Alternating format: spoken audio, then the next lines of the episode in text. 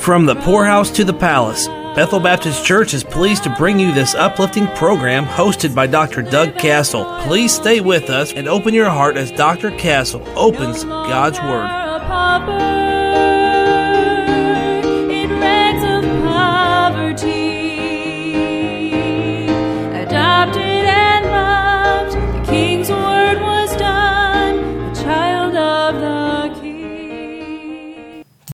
Well, thank you for tuning in to the broadcast today. This is Pastor Castle. We're exploring the wonderful words of salvation, and we are looking at the word redemption. And just to uh, re- refresh our minds about what the Bible says in 1 Peter chapter 1, uh, the Bible says this in verse number 18 For as much as you know that you were not redeemed with corruptible things, such as silver and gold, redemption, salvation isn't something you purchase from vain your from your vain conversation received by tradition from your fathers, but with the precious blood of Christ, as of a lamb without blemish and without spot, who verily was foreordained before the foundation of the world, but was manifest in these last times for you.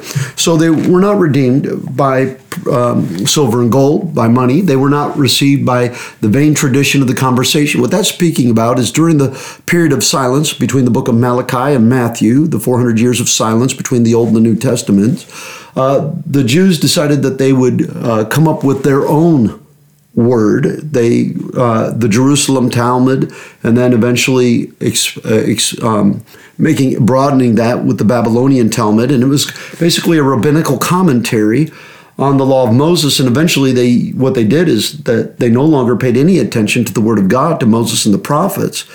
Uh, but they uh, that vain conversation tradition passed down from one generation to the next the rabbinical commentaries uh, they thought more of a commentary than they did of the word of god itself and so he says you're not going to be redeemed because of what the rabbis say through that vain conversation that emptiness um, that that you've received but through the precious blood of Christ.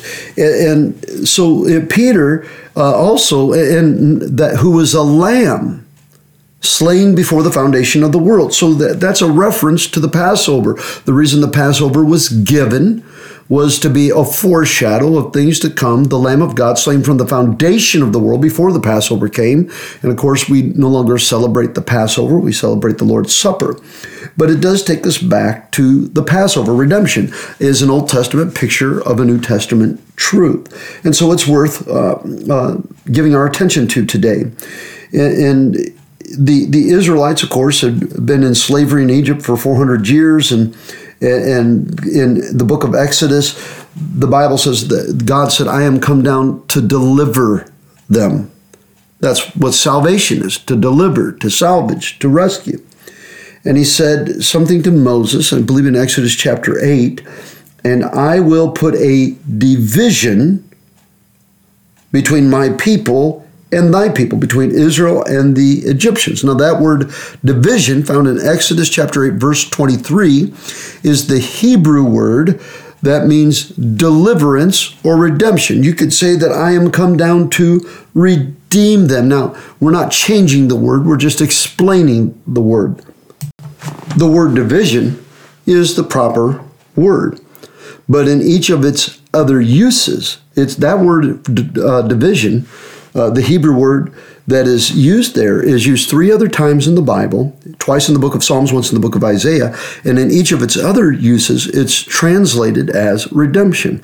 So uh, we, uh, when we take that uh, knowledge that we have that that redemption was made possible, the division by the blood of the Passover lamb. That's that. So that is. Um, that's what Peter is referring to in 1 Peter chapter 1. The blood of the Lamb that was shed on Calvary was Jesus Christ, the Lamb of God. That's what John the Baptist said Behold, the Lamb of God, which taketh away the sin of the world. Now, if you went to uh, Paul's letter to the Hebrews, uh, we, it, it says that we have our hearts sprinkled by the by the blood of Christ. Well, how, how is the blood of Jesus, the Lamb of God that was slain, how is that blood sprinkled on our heart? So we go to Romans chapter 3 and verse 23. It says, For all have sinned and come short of the glory of God.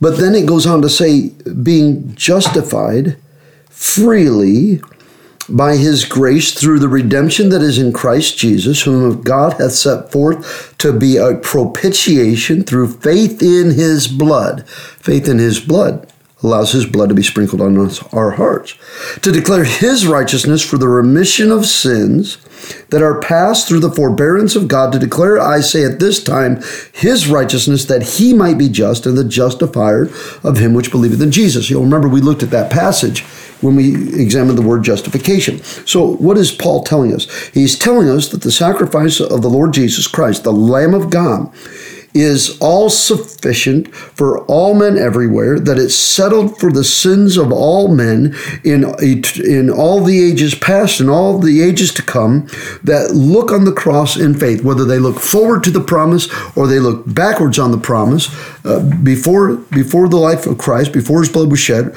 or since his blood has been shed we have, uh, we are redeemed by faith in the blood of Jesus Christ. It sprinkles it through faith in his blood. When we trust Jesus, who shed his blood at Calvary, then we are counted as one of those who have redemption, who have obtained eternal redemption, which is eternal security. And that we are secure forever from the judgment of sin. Just as Israel was sheltered beneath the blood of the Passover lamb when they would sprinkle it on the doorposts and on the lintel, they never put it on the threshold. You go through the blood. You don't trod. You don't trod underfoot the blood of the Son of God. And he said, "When I see the blood, I will pass over you. There is therefore now no condemnation to them which are in Christ Jesus." Romans chapter eight, verse one. So we so uh, um, so we have redemption. Your salvation, your security from judgment does not depend on what you do or what I do. It's not dependent upon our works. It is dependent upon faith in the blood of Jesus Christ. And redemption means that we have been purchased. Our, our, our sins have been paid for. The, the wages of sin is death, but the gift of God is eternal life through Jesus Christ our Lord. We have redemption through his blood. That redemption purchases our salvation. It is eternal redemption, the Bible tells us in Hebrews chapter 9, verse 12. Now, I hope you join us tomorrow on the broadcast because we're going to pick up with another wonderful word of salvation. Just a couple left. We'll probably finish the series this week. I want to begin tomorrow looking at the word substitution.